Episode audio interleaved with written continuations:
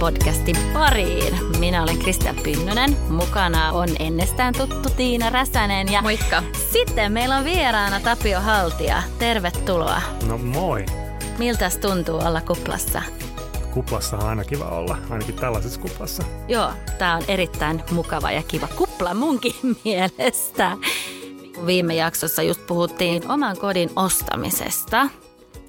Ja myöskin siinä osittain tuli mainittua, että siinähän saattaa käydä niin, että kun sä oot ostanut sitä sun omaa kotia, niin halutkin tehdä jotain muutoksia siihen.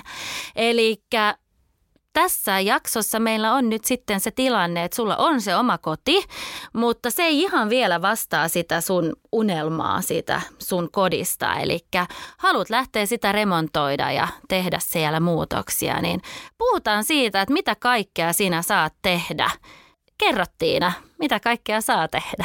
No osakkaallahan on lähtökohtaisesti aika laaja muutostyöoikeus ja oikeus tehdä remontteja niissä tiloissa, jotka yhtiöjärjestyksen mukaan kuuluvat sen osakkaan hallintaan. Näinhän se tosiaan on, että laissahan on annettu osakkaalle nimenomaan oikeus tehdä niitä muutostöitä, eli, eli käytännössä päättää siitä, että minkälaisessa kodissa hän haluaa asua. Eli osakkaalla on se tavallaan viimeinen tahto ja sana siinä, että minkälaiseksi se koti niin kuin muodostuu ratkaisujensa osalta. Jos pidetään mielessä tai ajatellaan semmoista tilannetta, että kun ostit kotisi, niin se jo aika hyvin vastasi sitä, mitä sä halusit. Ja lähdetään siitä liikkeellä, että haluat ainoastaan vähän maalata vaikka niitä pinkkejä seiniä ja tehdä jotain ehkä tapetointitöitä. Niin voitko sä vaan noin vaan ryhtyä niitä tekemään tai edellyttääkö tämä jotain?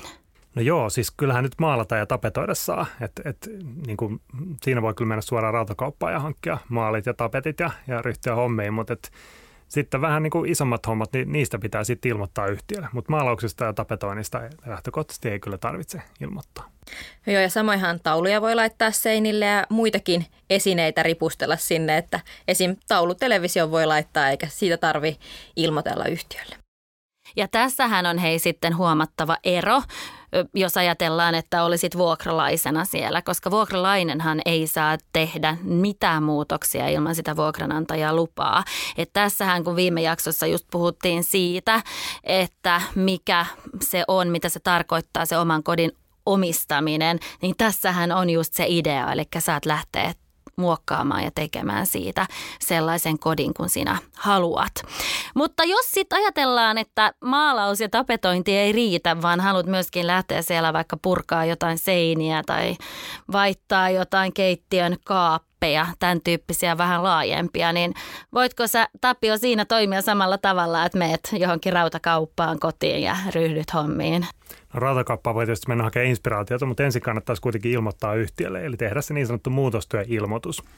Ja, ja tota, tosiaan niin muut kuin sellaiset maalaiset tapetointityöt, niin on melkeinpä sitten sellaisia ilmoituksen varaisia. Eli niissä pitää tehdä se, se ilmoitus yhtiölle, jotta yhtiö sitten tavallaan tulee tietoiseksi siitä, että mitä siellä ollaan tekemässä. Joo, ja tässä on kyse nimenomaan kirjallisesta ilmoituksesta. Eli asiastahan ei voi sopia taloyhtiön puheenjohtajan kanssa siellä pihalla, että nyt mä päätän ton keittiön kaapin, kaapit ottaa irti ja purkaa vähän keittiön seinää, että kyse on nimenomaan niin kuin kirjallisesta ilmoituksesta. No tämä on kyllä tärkeää muistaa, että se, se on nimenomaan kirjallinen, jotta sitten sit niin taloyhtiöllekin jää jotakin dokumenttia ja jotta siihen voidaan niin kuin tutustua kunnolla. Eli kirjallisen muutostyöilmoituksen tekeminen, siitä on, on kyse. Ja mainitsit, että dokumentteja jää, Tapio, niin tarkoittaako se, että siellä on sitten kaikkea tietoja mukana ja mitä kaikkea tietoja siellä ilmoituksessa oikein on? No joo, tosiaan niin ilmoituksen sisältöhän voi vaihdella sinänsä niiden tehtävien töidenkin mukaan. Ja, ja tietysti jossakin pienemmässä, kevyemmässä remontissa niin riittää vähän vähäisempi, kevyempi ilmoitus. Ja sitten taas, jos ollaan tekemässä niin oikein kunnon huoneistoremonttia, missä vähän niin kuin kaikkea muutetaan, niin, niin sitten täytyy olla laajempi ja perusteellisempi ilmoitus. Mutta se, mitä sieltä löytyy, niin, niin tietysti siellä pitäisi olla tieto siitä, mitä tehdään ja, ja miten tehdään, eli tarvittaessa sitten suunnitelmia.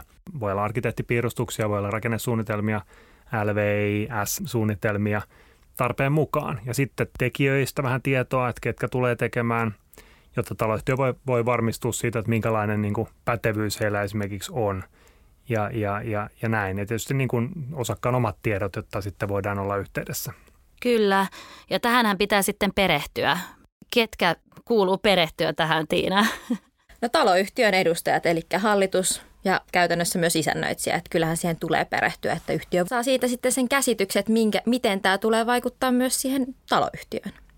Jos ajatellaan vaikka semmoista tilannetta, että Tapia tuossa ryhtyy vaikka handymanina, niin kaataa jotain seinää näppärästi niin tota, ja ilmoittaa siitä, niin jos sitten hallituksessa käy ilmi, että se vaikuttaa koko rakennuksen kantavuuteen ja on tosi huolestuttava tilanne taloyhtiön kannalta, niin kun taloyhtiö saa tämmöisen ilmoituksen, niin mitä se taloyhtiö voi tehdä? No joo, siis kyllä nimenomaan on näin, että, että se ilmoitus annetaan hallitukselle ja, ja vaikka nyt sitten usein käytännössä jossakin vähäisemmissä remonteissa niin isännöitsijä sen vastaanottaa sen ilmoituksen ja ehkä antaa sitten vihreätä valoa osakkaallekin, niin ainakin näissä laajemmissa remonteissa, esimerkiksi jos mä nyt rupeisin sitä seinää siellä kaatamaan, niin olisi kyllä ihan syytä miettiä hallituksenkin tasolla sitä asiaa ja ja pohtia tosiaan, että miten se vaikuttaa taloyhtiöön, tarvitaanko viranomaislupaa. No jos me kantavia seiniä, niin, niin kyllä tarvitaan viranomaislupaakin siihen ja sitten tarvitaan rakennesuunnitelmia ja niin edespäin jotta ylipäätään selviää, että onko se mahdollista. Mutta tota, siis tarkoituksena on just se, että, että taloyhtiö voi pohtia niitä vaikutuksia taloyhtiön ja myöskin ehkä muihin osakkaisiin ja sitten antaa sitä tietoa niille muille osakkaillekin, jotta he puolestaan voi sitten omalta osaltaan ottaa kantaa asiaan. Nimittäin sekä taloyhtiö että sitten myös ne muut osakkaat niin voivat asettaa sille muutostyölle tarpeellisia ehtoja. Eli sellaisia, jotka on nimenomaan tarpeen, jotta voidaan niin kuin suojata sitä taloyhtiön rakennusta ja toisaalta toiset osakkaatkin voivat suojella niitä omia etujaan. Ja tällä siis ei tarkoiteta sellaisia väliaikaisia remontin aikaisia haittoja, kuten nyt vaikka niin kuin melua ja pölyä, vaan enemmänkin sit niitä pitkäaikaisia vaikutuksia. Ja tämähän, tämähän on koko, osittain koko muutostyöilmoituksen ideakin, että yhtiö voi tutustuessaan siihen niin asettaa niitä tarvittavia ehtoja. Eikö mahdollisesti myös kieltäminenkin ole joissain tilanteissa mahdollista? Joo, kyllä. Eli siis ensisijaisesti voidaan asettaa niitä ehtoja ja nimenomaan niitä sellaisia tarpeellisia ehtoja. Mutta sitten jos, jos niinku ei, ei, tai nähdään se tilanne niin, että ehtoja asettamallakaan ei pystytä tavallaan turvaamaan niitä taloyhtiön rakennuksen kannalta tärkeitä asioita, niin, niin silloin voi olla, ää, voi olla jopa mahdollista sitten kieltää se osakkaan muutostyö. Mutta silloin tosiaan se kieltäminen niin edellyttää niitä perusteluja, e- Kyllä. eikö näin? Joo. Kyllä, pitää perustella ja se on tavallaan se viimekätinen viimeinen kyllä, kyllä. keino sitten. Ja silloinhan me puhutaan näistä muutostöistä siellä huoneiston sisällä ja silloinhan me puhutaan siitä muutostyöilmoituksesta. Mutta sittenhän meillä saattaa olla myöskin se tilanne, että se muutostyöilmoitus ei riitä, vaan puhutaan ihan siitä, että se osakkaan työ sitten, mitä hän ha- haluaa ja aikoo tehdä, niin edellyttää sen lupahakemuksen. Mitä tällä sitten tarkoitetaan? No joo, tässäkin voi itse kultakin mennä välillä niin puurat ja vellit sekaisin. Eli tosiaan kun puhutaan muutostyöilmoituksesta, niin me yleensä ajatellaan sitä koskien nimenomaan sitä huoneistossa, siis siellä osakkaan huoneistossa tapahtuvaa muutostyötä tai remonttia. Mutta sitten jos me mennäänkin huoneiston ulkopuolelle, niin, niin vaikka laki antaa sille osakkaalle oikeuksia muutostyöhön siellä huoneiston sisäpuolella, niin aina kun mennään huoneiston ulkopuolelle, niin siihen tarvitaan nimenomainen taloyhtiön lupa. Ja eikä sitä tulisi olla maalaisjärjelläkin ihan niin kuin melko selvä asia, että jos asut kerrostalossa, omistat sieltä huoneiston, että remonttia ei tulisi tehdä sen rappukäytävän ulkopuolelle. Joo, näinhän sitä voisi ajatella, mutta kyllä, kyllä käytäntö on osoittanut, että kyllä tällaisikin tilanteet välillä tulee eteen. Tietysti on ne nyt onneksi harvinaisempia ja, ja näin ja varsinkin joku ääriesimerkit, mutta sellaistakin on joskus kuultu, että on vähän niin kuin lähdetty vallottamaan sitä rappukäytävää osaksi huoneistoa, eli on esimerkiksi siirretty huoneiston ulko siellä porraskäytävässä niin, että joku sellainen nurkka tai soppi on sieltä sitten niin kuin otettu tosiaan osaksi huoneistoa. Ihan ilman – yhtiön lupaa. Toihan kuulostaa oikeastaan aika hullulta jo ihan kun siellä olisi villi länsi meneillään siellä taloyhtiössä. Eli kyllähän se on itsestään selvää, että ei sinne huoneiston ulkopuolella ton tyyppisiä töitä, töitä saa lähteä tekemään. Mutta sitten se, mikä toki saattaa olla vähän hankalampi, niin on niissä vaikka rivitaloyhtiöissä, niin sen pihan osalta. Niin pihahan on siellä huoneiston ulkopuolella, mutta kuuluuko se sitten huoneistoon tai mitä se osakkeenomistaja siellä pihalla saa tehdä? Tehdä, niin, niin tästähän jonkin verran syntyy keskustelua ja kysymyksiä. Joo, siinä tapauksessa se piha on osakashallinnassa, niin silloin osakkaalla on laajempi muutostyöoikeus tehdä, tehdä erilaisia muutoksia siellä, myös siellä pihalla. Mutta kuten viimeksi jo puhuttiin tästä, että että kuuluuko piha osakashallintaan vai niin kuin yhtiöhallintaan, niin tämänhän voi varmistaa siitä asunnon ostamisen yhteydessä siitä yhtiöjärjestyksestä. Juuri näin, eli sieltä voi katsoa, että mitä kuuluu osakkaan hallintaan ja siellä, siellä olisi sitä muutostyöoikeutta tai laajempaa muutostyöoikeutta. Ja se totta kai, mikä nyt tämän keskustelun perusteella minusta ainakin tuntuu itsestään selvältä, on se, että jos vähänkin isompaa remonttia lähtee tekemään, niin silloin tehdään se muutostyöilmoitus taloyhtiölle. Mutta näin ei taida aina kuitenkaan olla. No joo, tuntuu siltä, että ei tämä tosiaan aina ihan selvää ole, että äärimmillään niin voi joskus naapurit havahtua siihen remonttiin vasta, kun sieltä kannetaan sitä seinän purkujätettä pihalle, että tota, siinä, siinä, siinä kohtaa tietysti asiat ei ole edennyt ihan niin kuin pitäisi. Ja silloinhan ne soittaa meille ja kysyy, että mitä me voidaan tehdä, eikö näin? No kyllä, Kuulostaa joo, tutulta. Kyllä, Joo. Ja tietysti se, mitä silloin pohditaan, on se, että miten me voitaisiin estää tätä. Eli voiko huoneistoon mennä sanomaan, että stop, stop, nyt tämä, tämä remontti tai nämä työt loppuu tähän. Tai toki tietysti sellaista, mitä usein kaivataan, on jonkinnäköistä sanktiomaksua. Eli kun lakia ei ole noudatettu, niin, niin tulisi jonkun näköinen sanktiomaksi tästä, tästä laiminlyönnistä. Mutta kyllä kai tässä on jotain tämmöisiä porkkanoita, miksi kannattaa ilmoittaa ja jotain seurauksia taitaa siitä laiminlyönnistä tulla, vaikka ne ei suoraan sanktiomaksuja olekaan. Kyllähän se vaikuttaa tuohon vahingonkorvausvastuu puoleen, että osakkaallahan on tiukka vahingonkorvausvastuu niissä tilanteissa, että mikäli osakas ei ole ilmoittanut sitä remontista, että mikäli sit siitä muutostyöstä aiheutus jotain vahinkoa yhtiölle, niin osakashan vastaa tästä aiheutetusta vahingosta siinä tapauksessa. Joo, tässähän on se huomattava ero, että jos sä oot ilmoittanut sun työstä asianmukaisesti, noudattanut lakia, niin vastaat ainoastaan, jos sä oot sillä huolimattomuudella aiheuttanut jonkun vahingon siinä sun työn yhteydessä.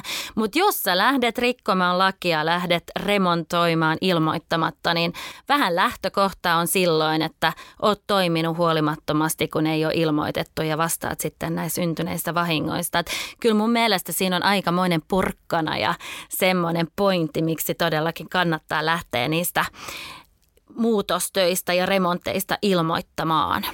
Ja tämä vahingonkorvausvastuu porkkanaan lisäksi, niin kyllähän sillä on vaikutusta myös taloyhtiön valvontaan. Kyllä, eli tota, lakiaan tosiaan antaa oikeuden taloyhtiölle valvoa niitä osakkaankin töitä ja, ja tarkoituksena siinäkin on tietysti varmentua siitä, että osakas niin kuin laki edellyttää, niin tekee muutostyönsä ja remonttiinsa hyvää rakennustapaa noudattaen. Ja, ja tota, kun sitten tämä tilanne on käsillä, että osakas sitä remonttia tekee, niin eihän se taloyhtiö voi valvoa, ellei se ole tietoinen siitä remontista. Eli senkin takia se muutostyöilmoitus tarvitaan. Ja sitten taas sillä valvonnallahan on, on vaikutusta myöskin sitten vastuisiin. Eli, eli tota, ainoastaan sellaisesta remontista, jonka taloyhtiö on voinut valvoa, niin taloyhtiö voi edelleen olla kunnossapitovastuussa. Siltä osin, kun tietysti vastuujako sitä sitä edellyttää. Eli tarkoitat varmasti just sitä, että jos sä korjaat sitä sun kylpyhuonetta ja siellä se vedeneriste on ollut ja on jatkossakin, niin vaikka se on sun tekemä, mutta yhtiö on valvonnut, niin yhtiö vastaa siitä kunnossapitovastuusta. Joo, eli lähtökohtaisesti vaikka osakas tekee kylpyhuoneremontin ja siinä yhteydessä uusia vederisteet, niin, niin kyllä se kunnossapitovastuu säilyy ennallaan, kun jos yhtiö on sitä valvonut. Joo, ja, ja tässä, saanut ilmoituksen. Joo, tässähän on se huomattava ero, että sitten taas jos osakas lähtee tekemään jotain poikkeavaa, jotain, joka poikkeaa siitä aiemmasta tilanteesta, niin silloinhan totta kai se vastuu siitä on, on, on osakkaalla. Otetaan vaikka parvekelasit. Eli jos osakkeenomistaja lähtee sitten lasittamaan parvekkeensa ja niitä laseja ei ole ennestään, niin kyllä se osakkeenomistaja vastaa niistä parvekelaseista, mutta kyllähän tässäkin on se porkka mukana, että jos sä ilmoitat siitä sun parvekelasitus-aikomuksesta ja siitä työstä, niin jos sitten yhtiö myöhemmin esimerkiksi innostuu yhtiönä lasittamaan, niin silloinhan sulla on edellytys vaatia tai pyytää hyvitystä tästä parvekelasituksesta. Joo, kyllä se näin on, että jos hyvitystä aikoo joskus saada, niin sitten on täytynyt ilmoittaa sitä remontista ja, ja yhtiön on yhtä lailla täytynyt voida sitä valvoa että vaan sillä tavalla voidaan tosiaan varmistua siinäkin kohtaa siitä, että se tavallaan se osakkaan jo tekemä työ on, on, on vastaava kuin, kuin mitä yhtiö sitten olisi siinä hankkeessa tekemässä ja, ja, ja näin siitä sitten voi koitua yhtiölle säästöä ja koitua hyvitystä osakkaalle. Joo, eli hyvityksen, jos me vähän avataan sitä noille kuulijoille, niin sehän tarkoittaa sitä, että se työ, mitä sä oot aiemmin tehnyt, niin tuo säästöä yhtiölle. Juuri näin. Joo, ja, ja sitten si- saat vähän hyötyä siitä. Kyllä, sitten. eli sitä kautta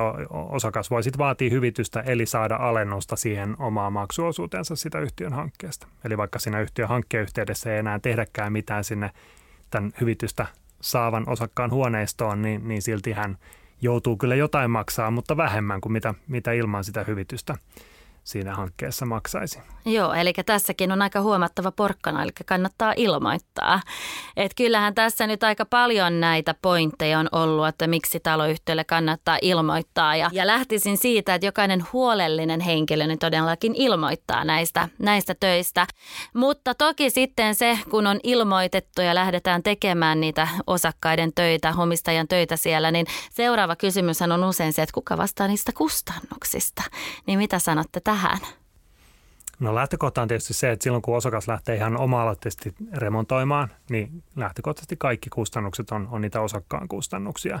Eli vaikka hän sitten, vaikka sen kylpyhuoneremontin yhteydessä uusii niitä sinällään yhtiön vastuulle kuuluvia asioita, kuten nyt vaikka sitten se vedeeriste, niin kunhan se tekee oma-aloitteisesti, ryhtyy siihen remonttiin oma-aloitteisesti, niin, niin myös kustannukset tulee sitten hänelle siinä kohtaa. Mutta tästä on kuitenkin kiinnittävä huomiota siihen, että jos vaikka kyse olisi niin osakkaan itse aloittamasta remontista, ja jos siinä yhteydessä sitten havaitaan jotain yhtiön kunnossapitovastuulla olevaa korjaustarvetta, niin siinä tapauksessahan tämä ei ehkä menekään enää näin, eikö?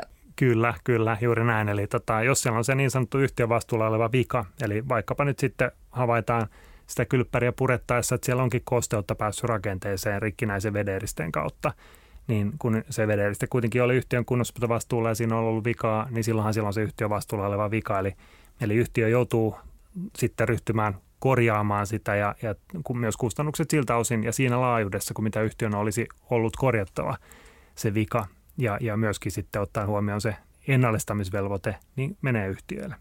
Tämä oli erittäin hyvä, että tämä aspekti ja tämä esimerkki nostettiin tässä esille, koska tästä tulee hurjan paljon puheluita ja oikein semmoisia tunteikaita puheluita. Eli tarkoittaa niitä tilanteita just kun osakos on aloittanut itse ja löydetään taloyhtiön vastuulle kuuluvaa ja taloyhtiön vastuu tulee kyseeseen ja yhtiölle tulee kustannuksia myös, niin silloin usein tuodaan esille, että miksi, että osakashan itse aloitti sitä omaa remonttia siellä, mutta ei se poista sitä lain, laista tulevaa vastuuta yhtiölle, että yhtiö silloin kuitenkin vastaa korjauksesta, että tämä on semmoinen asia, josta usein riidellään yhtiölle, yhtiössä, mutta se on ihan turha riita, koska lain, lainsäännökset tältä osin on ihan selviä. Mulla tuli vielä mieleen tässä, kun me on puhuttu paljon valvonnasta, niin Entäs ne valvonnasta aiheutuneet kustannukset? Hyvä pointti. Tota, kyllä, eli, eli siis yhtiöllä on oikeus valvoa, mutta ne sellaiset tarpeelliset valvonnan kustannukset kuuluu kuitenkin osakkaalle maksettavaksi. Tarpeelliset ja kohtuulliset ja, ja usein sitten, jos on joku laajempi osakasremontti kyseessä, niin kannattaakin siinä muutostyöilmoituksen jälkeen niin, niin pohtia sitä, että minkälaiset kustannukset siitä valvonnasta tulee muodostumaan ja, ja te, tehdä jonkinlainen arvio sille osakkaalle siitä, että mitä, mitä se tulee maksamaan ja kuinka monta valvontakäyntiä tarvitaan. Eli lähtökohta siis on se, että osakas vastaa kaikesta, mitä siitä remontista aiheutuu. Näin voidaan varmaan lyhyesti todeta. Näin se voidaan kyllä lyhyesti todeta ja, ja tota sen, sen takiahan osakkaalla on myöskin hyvin laaja oikeus tehdä niitä muutoksia, koska sitten ne kustannukset, joka siitä syntyy, niin, niin jää sille osakkaalle. Onko teillä semmoinen tunne tällä hetkellä, jos mietitään tätä poikkeustilannetta, että tehdäänkö tällä hetkellä sitten paljon tämän tyyppisiä töitä siellä omistajien omissa kodeissa? Ja kyllä tuntumaan se, että niitä aika paljon tehdään ja itse asiassa ainakin rautakauppasektoreitakin tulee vähän sellaista tietoa, että myynti on sujunut hyvin. Ja, ja tota, tietenkin siinä on ehkä ihan ymmärrettävääkin se, että kun ihmiset on paljon kotona, niin, niin heillä on sitten, tai he kiinnittää enemmän huomiota siihen, siihen kotiinsa ja, ja ehkä sitten ne vapaa-ajankin suunnitelmat on vähän muuttuneet tämän, tämän ajan myötä ja, ja käytetään sitä siihen remontointiin. Ja aikaa on varmaan enemmän myös remontoida. Ennen ei ollut aikaa laittaa sitä omaa kotia, mutta tällä hetkellä varmasti on aikaa enemmän laittaa omaa kotia. Joo, eli aikaa löytyy ja rahaa löytyy, kun ei voi matkustaa, ehkä mahdollisesti ja ehkäkin se tarve. Eli jos ajatellaan, että siellä tosiaan kotona, kotona pitää olla, niin ehkä se, että ei joudu tekemään sitä etätyöskentelyä siellä saunan lauteilla, vaan löytyy joku muu paikka, niin ehkä haluaa sen eteen tehdä jotain. Ää, mulle tulee myöskin mieleen, että kun ajat muuttuu, niin voi tulla ihan uudenlaisiakin muutostöitä niin sanotusti ajankohtaisiksi. Ja tässä nytten mulla on myöskin semmoinen sisäpiiritieto, että sinä Tapio tiedät aika paljon sähköautoista, niin mitäs tota, mietitäänkö, tehdäänkö paljon muutoksia sähköautoista johtuen tällä hetkellä? No joo, mä en tiedä, tiedätkö sähköautoista sen enempää, mutta nämä latauspisteasiat on viime aikoina ollut aika paljon tapetilla ja, ja tota, niistä meillekin tulee paljon kysymyksiä kiinteistöliittoon. Ja tota, itse asiassa nyt taas ihan, ihan lähiaikoina niin, niin tämä fossiilittoman liikenteen tiekartta tai työryhmän mietintö niin, niin tota, ää, antoi, antoi ymmärtää, että Suomeenkin pitäisi saada 700 000 uutta sähköautoa vuoteen 2030 mennessä. Ja sehän kyllä tarkoittaa myös samalla sitä, että niitä latauspisteitäkin tarvittaisiin. Ja itse asiassa tässä raportissakin niin todettiin se, että niitä yksi sellainen painopistealue, minne niitä latauspisteitä entistä enemmän pitäisi saada, on taloyhtiöt. Joo, mutta tässä kai pääpointtina tämä vähän mu- muukin, mitä me ollaan tuotu esille, että ei ne osakkaat tai asukkaat, omistajat niitä itse lähtee sinne toteuttamaan ilmoittamatta taloyhtiölle. Ei. Ja useinhan nämä on vielä semmoisia, että vaatii lupaa, eli kyllä, ne ei ole ilmoitusasioita. Kyllä tämä on tyypillisesti sellainen asia, mistä niinku pitää nimenomaan taloyhtiössä päättää. Ja sitten toisaalta niinku taloyhtiö voi, voi niinku olla sillä vähän etukenossa näissä asioissa ja lähteä niitä toteuttaa. Ja, ja tällä hetkellä siihen on saatavissa ihan mukavasti julkista tukeakin. Mutta varmaan näistä sähköautojen latauspistehankkeista voitaisiin puhua ja yhden kokonaisen jaksonkin verran. No siltä, siltä kuulostaa. Mutta hei, jos me kiteytetään tämä yhteen, niin mulle ainakin on jäänyt mieleen se, että ilmoita, ilmoita, ilmoita ja ilmoita kirjallisesti. Eikö, eikö näin? Kyllä. Ja sitten toisaalta siellä taloyhtiön päässä, niin ottakaa vastaan ne ilmoitukset huolella ja miettikää niitä ja ehkä pyytäkää, tai pyytäkää tarvittaessa myöskin sitä lisätietoja, jos siellä on jotakin epäselvää. Yes, ja tämä on erittäin hyvä pointti, koska seuraavassa jaksossa itse asiassa puhutaan siitä, että kuka täällä määrää. Eli tarkoittaa, että kun niitä ilmoituksia tehdään tai esimerkiksi pohditaan, että saako tehdä latauspisteitä näille sähköautoille, niin kuka siitä päättää siellä taloyhtiössä? Olishan se kiva, jos itse saisi määrää kaikesta, mutta niin se ei taida taloyhtiössä olla. määräyskupla? Määräyskupla. Nyt oli muutostyökupla. Niin, meillä on määräyskupla. Mutta hei, kiitos Tapio tästä.